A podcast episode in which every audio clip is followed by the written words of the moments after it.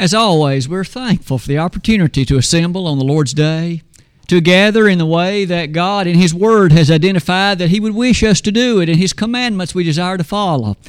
Certainly good to see each and every person who's assembled this morning in this way.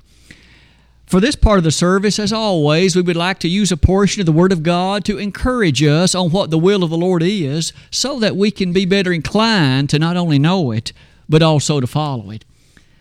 As you can see on the slide a moment ago, and also as announced in the bulletin, the title today is Identity Devices. Devices which we shall discover are interestingly related in the Word of God to identity. I have a question for you.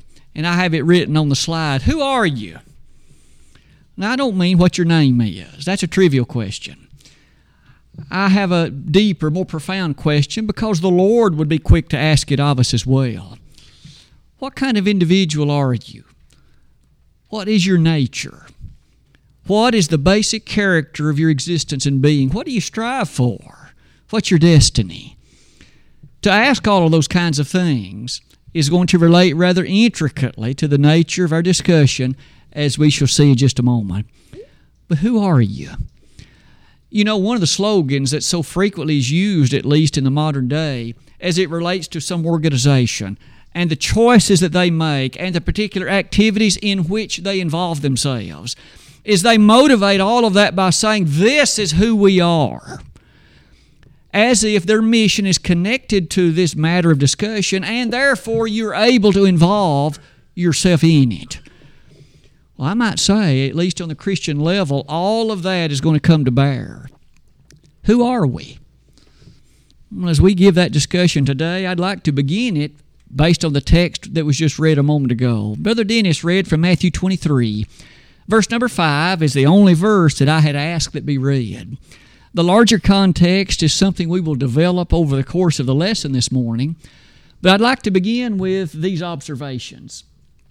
Namely, the institution of how the Jews reacted to this. To springboard to that, would you revisit with me Deuteronomy 6? We're going to read just a small number of verses there and then tie that together back with the observation from Matthew 23. I'd like to read from Deuteronomy, the 6th chapter. I'll start reading in verse number 3. Hear, O Israel, or hear therefore, O Israel, and observe to do it, that it may be well with thee, and that it may increase mightily, as the Lord God of thy fathers hath promised thee, in the land that floweth with milk and honey. Hear, O Israel, the Lord our God is one Lord.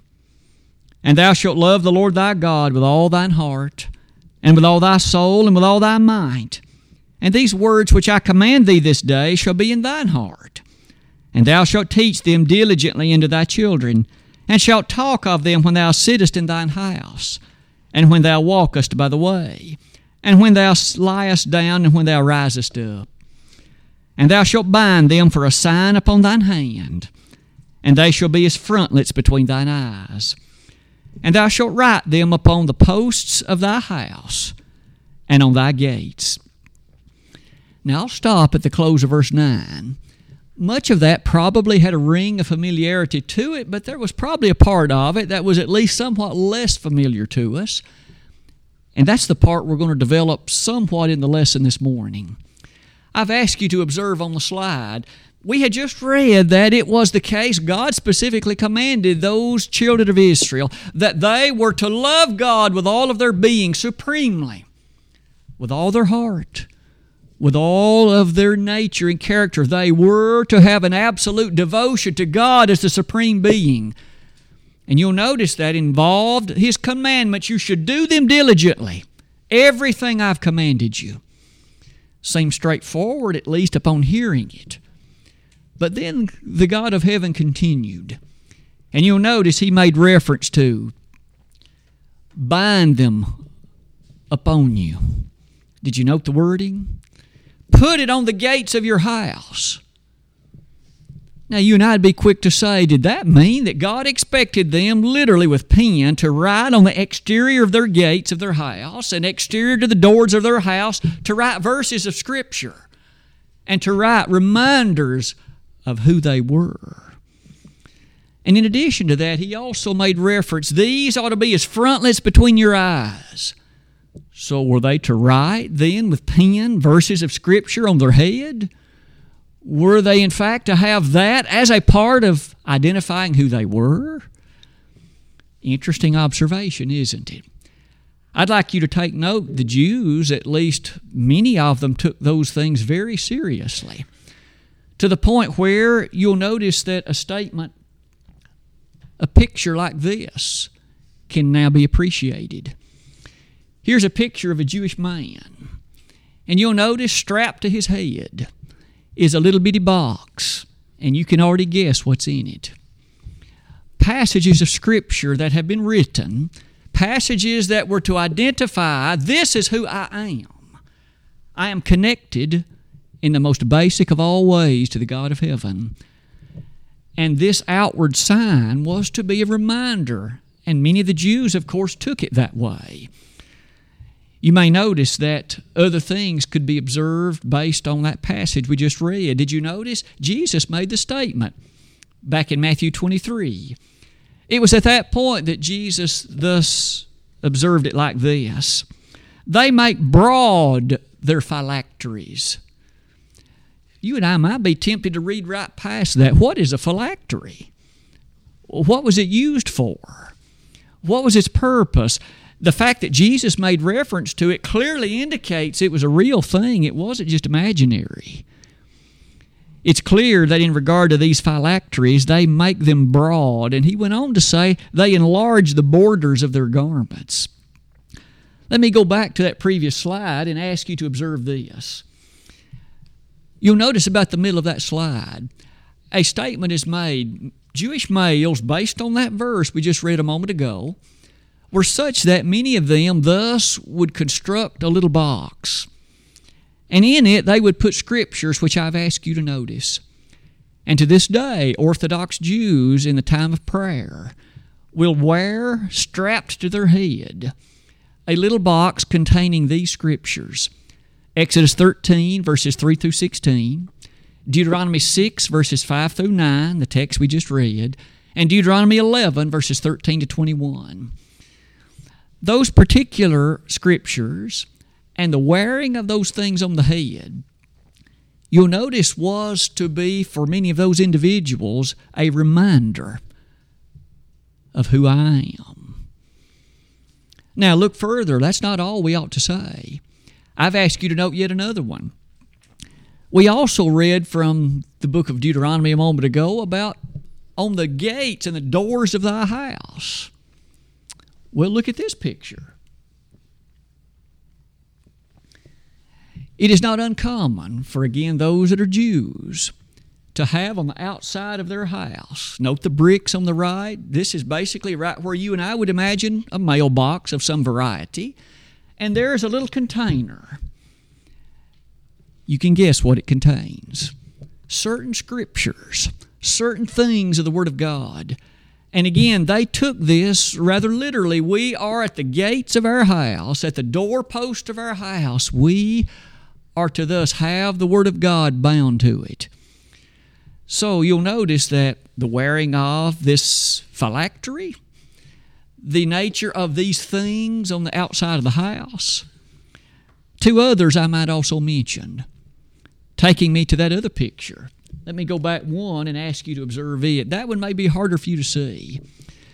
But you'll notice that Jesus also said this. In Matthew 23, they enlarge the borders of their garments. Now, maybe that rendering isn't the keenest one in terms of imagination. But if you'll look at this particular pair of Jewish men, the one on the left is not the one I would invite you to note most carefully. The other two are wearing a prayer vest, a prayer garment. And at the very bottom, if you're able to see it, are tassels that flow from it. That's what the Lord was referencing. Taken from the Old Testament, remember God had told the Jews, at the four corners of your garments, you are to wear these blue-colored tassels. Now, I would ask you to notice those happen to be white. Most of the ones I seemingly were able to find reference to in this modern day, in fact, were blue. But you'll notice what Jesus says they were doing. The longer the tassel, by and large, people would appreciate he's more holy. He's more godly. A short tassel indicated maybe not so much godliness, at least in comparison to the longer ones. And so Jesus gave a warning here. You'll notice the Jews thus, at the very least, it could be said that they had these outward things that were to be a reminder of their identity.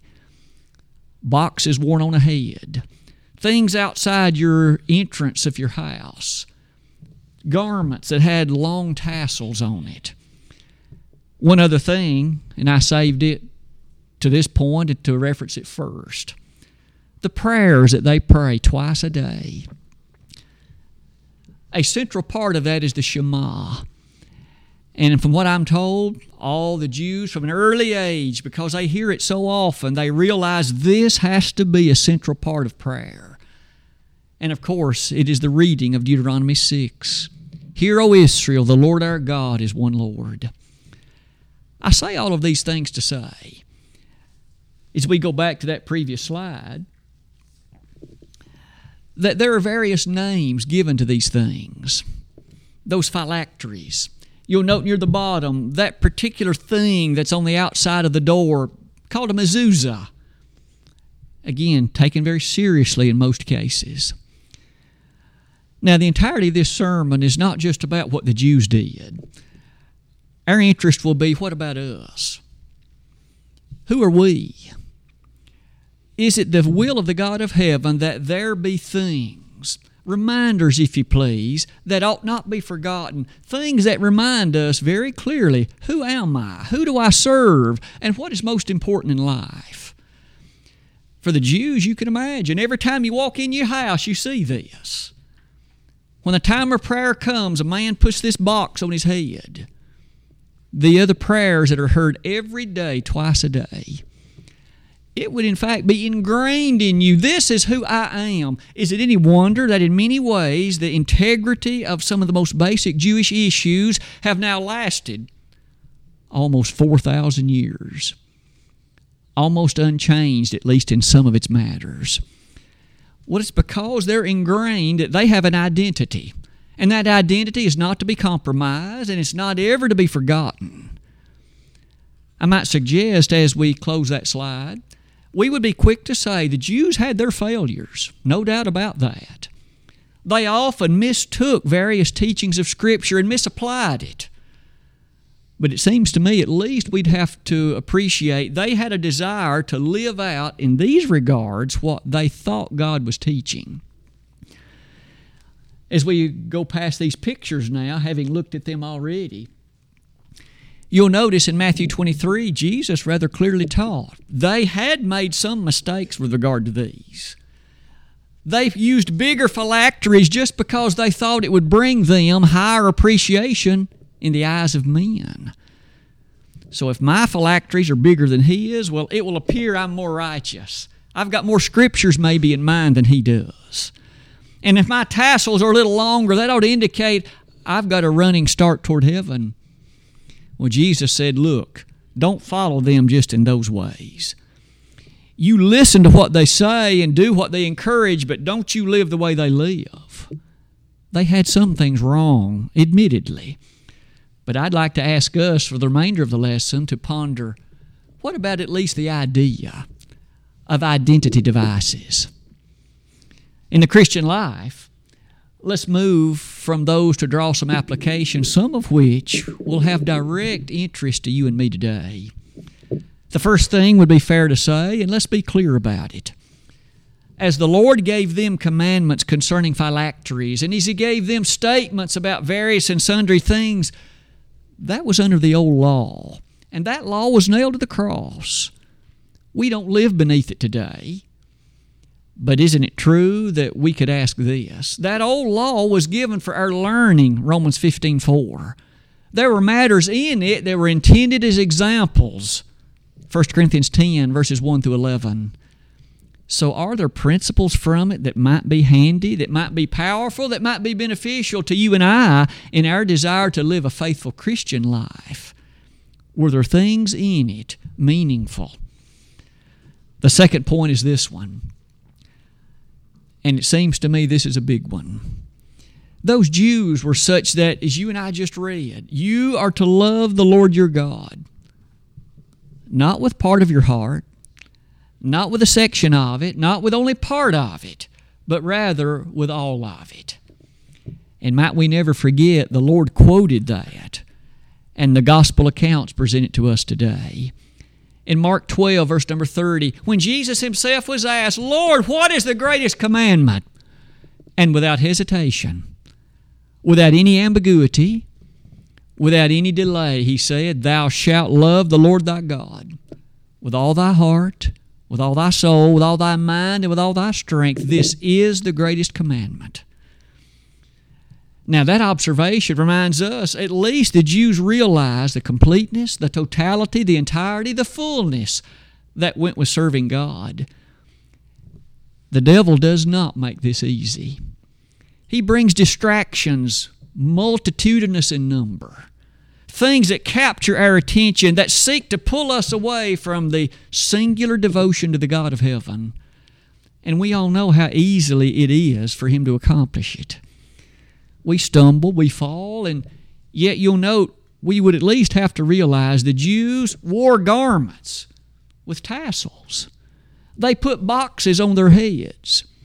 They put reminders just outside their door, constantly with a desire to remind them, this is who I am. May I never, in a moment of weakness, fail to remember it.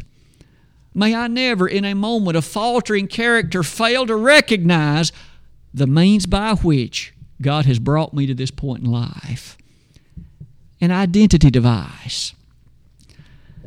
For the reasons we've just learned today, we would be quick to say, God doesn't command us to put things outside our door. He doesn't command us to wear things on our head like he did in some ways, in some fashion, them. But it doesn't set aside the fact that God did include this. My word should be ingrained in you so thoroughly, so sufficiently, and so completely that it is as if your house is governed and guided by it, because in essence it's written on your house.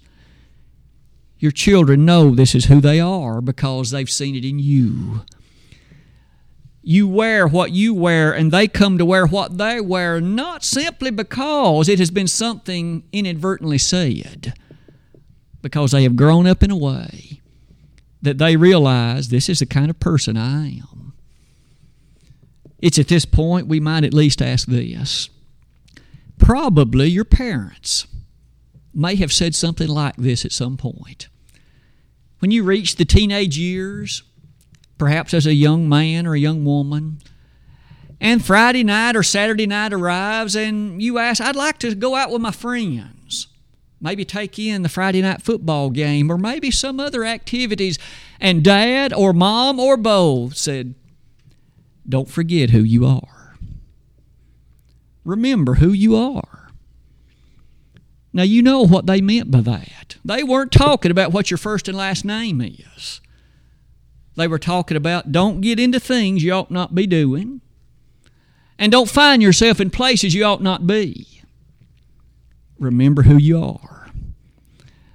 You see, even Dad and Mom and maybe grandparents encouraged us to have an identity and to be such that it's an integral part of the fabric of the entirety of our life. Who am I? As you and I close that slide, may I suggest that Jesus in Matthew 10, verse number 37, also talked about matters connected to this.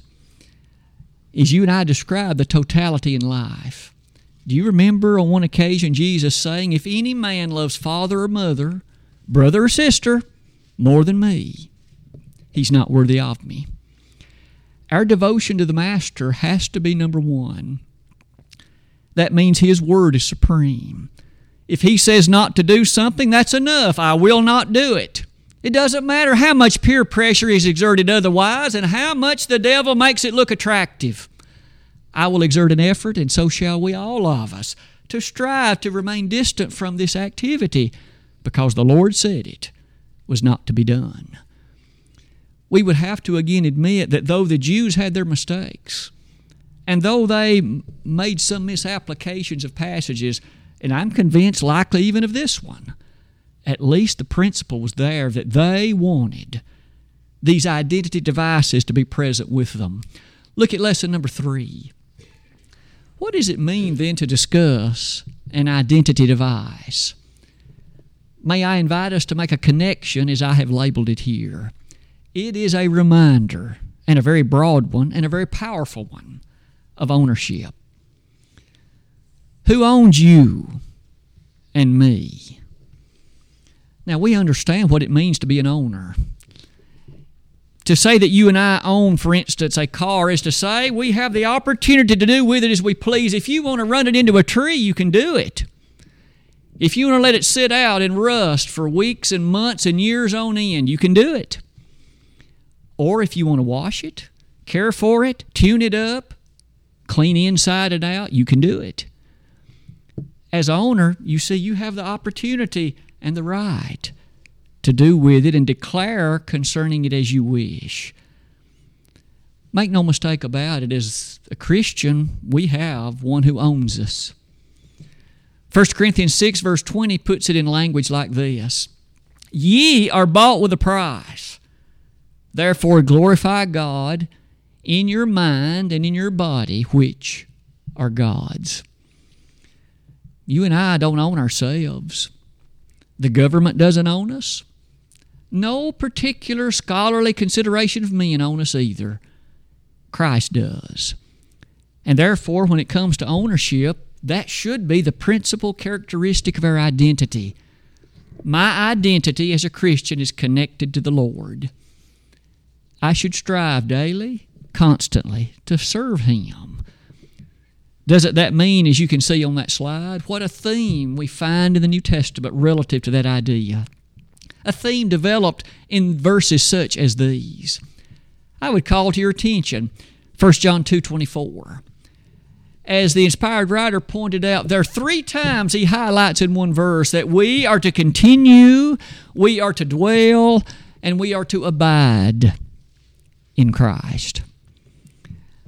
We know what it means to abide in a house. We stay in its confines. We remain in the location connected to it. We are admonished then as Christians that we abide in Christ. That, of course, will have a number of implications which will develop shortly.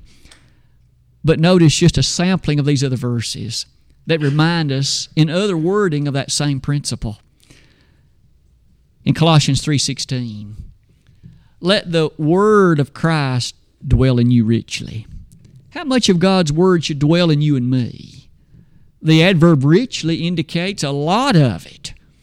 We should thus have at ready command the nature of what's taught in the Word of God.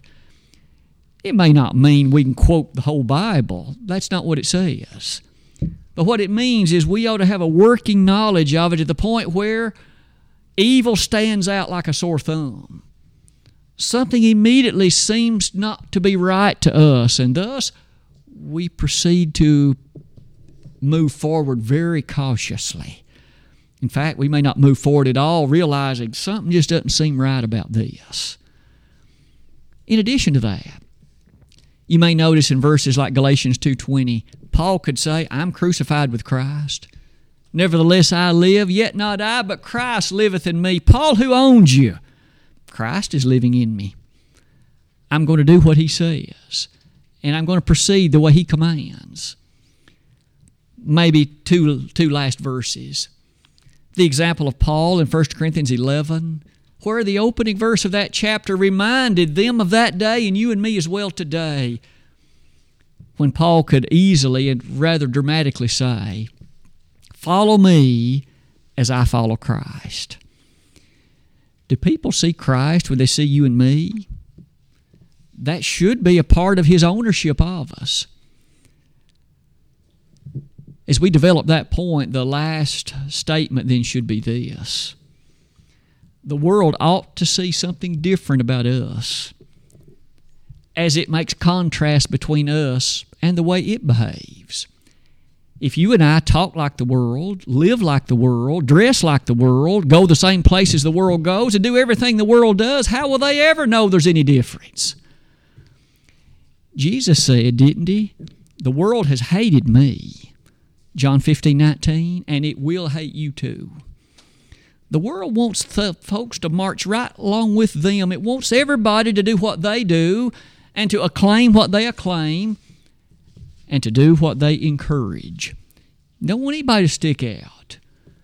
But yet Jesus says, if you follow me, you can't do that. You must follow me supremely. These identity devices, then, that we've at least reminded of ourselves today, the Jews took all this very seriously in the point of wearing tassels and boxes on their head and things on their house. Now, as we said, Jesus doesn't command this in the New Testament, but is there a principle in it? Surely there is. Look at perhaps this slide. The first thing I'd say, whatever you and I do in a connection like this, we must never, ever do it just to garner the attention of people.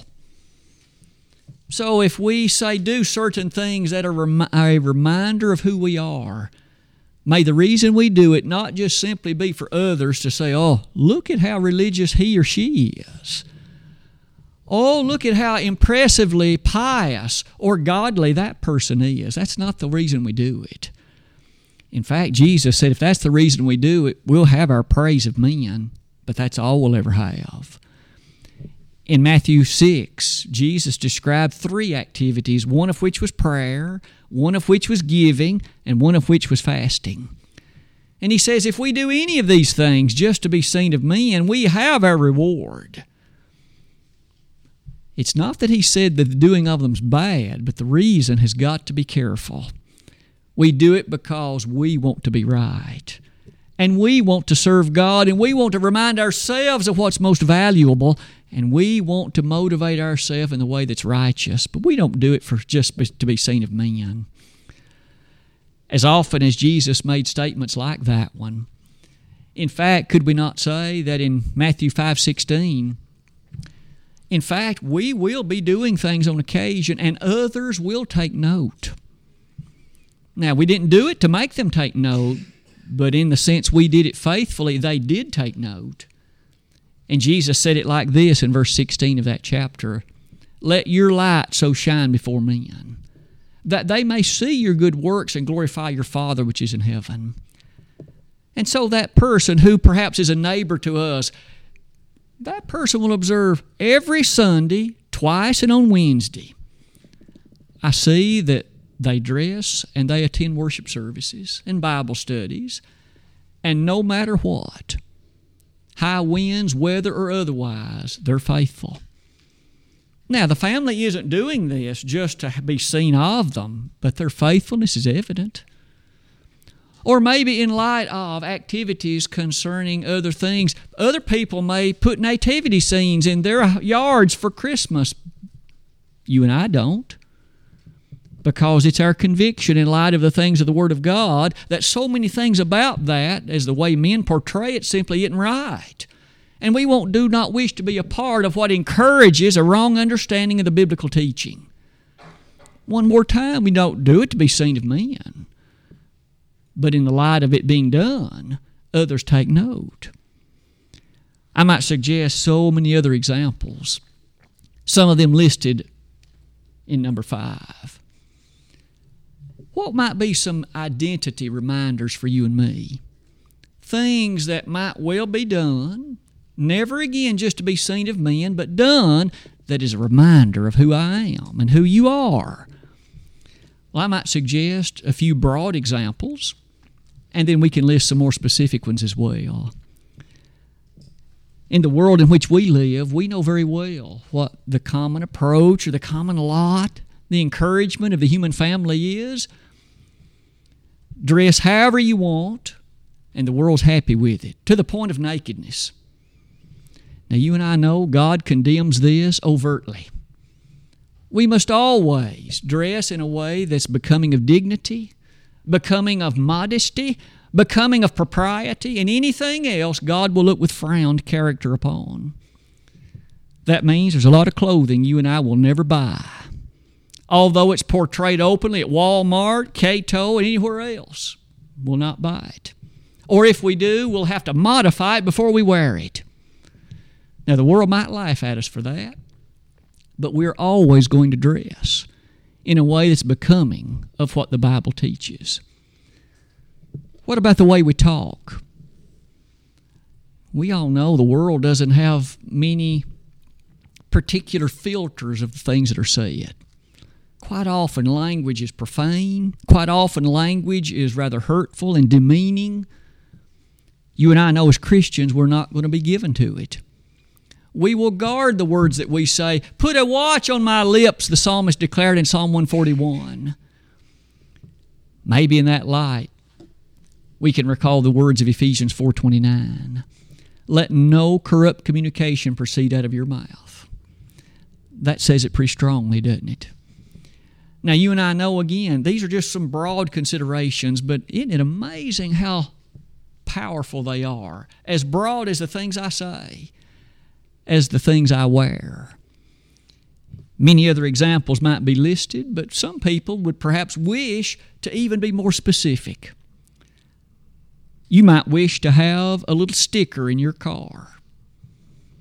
Maybe nobody knows it's there but you, unless someone happens to be riding with you, but a little post-it note that has some Bible verse right on your dashboard, constantly reminding you of some impressively powerful principle of the Word of God that you can utilize every time you get in that car, reminding you of who you are, reminding you of who you belong to. Maybe there's a sticker on your refrigerator. We all go to the refrigerator pretty often, don't we? Maybe there's something there that is a constant reminder of something from the Word of God. A reminder of how to think. A reminder of the kind of attitude to have. A reminder of the kind of person that you'd like to be as a husband or wife, a father or mother. I'd say that we perhaps could do well to have some identity reminders in our life. It could be something in your car. It could be something, again, on your refrigerator. Maybe at your place of work. We all know that at the workplace, we might be distanced from the church building considerably. A lot of things might be going on as people are talking and as various things are taking place. Maybe a little sticker right at the top of my computer screen could be a reminder of who I am. That I'm not going to be given to the kind of gossip and the kind of other things that might well be going on so frequently. The point is, each person might be different in this regard, but the point is still easy to see. If an identity reminder can be a helpful thing and on my journey to heaven, it sure would be a good idea. Something to remind me who I am, whose I belong to, and the kind of person I'm dedicated to be. I hope our study today, as we close that slide, is a reminder that the Christian way of life is a very dramatic one. The Jews took so seriously the issues connected to identity that they'd wear a box on their head, and they'd have tassels on their garments, especially to be noted in that regard. And they'd even have boxes outside their house. And although you and I might not literally do that kind of thing, the principle is still interesting. And the principle is still rather useful. Are there some identity devices in your life? Should there be? Maybe it would be time for you and I to start moving in the direction of greater devotion to the Lord, and if identity devices could be helpful, be it something in the car, be it something on the computer screen, after all, wouldn't it be more challenging to engage in looking at something you ought not be looking at if there was a Bible verse there encouraging you to be pure? Encouraging you to be holy, encourage you to be godly. If that kind of thing is meaningful, and surely it could be, then might we take seriously identity devices? It could be in this assembly today that there could be somebody, maybe one or more, that has reached a point in life that though at one time you were faithfully dedicated to God and you were secure in your journey toward heaven, but things have happened and decisions have been made and life has begun to be lived in a way that's not pleasing to God anymore. If that is the circumstance of your life, you know the Lord still loves you. And He wants you to come back to Him. And He wants you to again enjoy a place of blessedness and a place of harmony and peace right at the faithfulness of His side. But He leaves you to make the decision. He won't force you. He won't make you. But oh, how He invites. Oh, how He implores, because He wants you to be in heaven with Him. But He lets you decide. Today, if we could be of help to you as a wayward child of God, why don't you come back to your first love? Confess those errors, repent of them, and He will wonderfully bring you back to a place of blessed salvation. But if you've never become a Christian, if you have never had your sins washed away in baptism, and that's the only way to rid them, according to the Word of God, why don't you do that today? If you know Jesus died for you, and if you know you're a sinner, could we talk to you briefly? It's likely you know enough to be immersed into Christ. You need to believe in Jesus. You need to repent of your sins, confess His name, and be baptized. And if we can help you in that regard, why don't you rush down this aisle while together we stand and while we sing.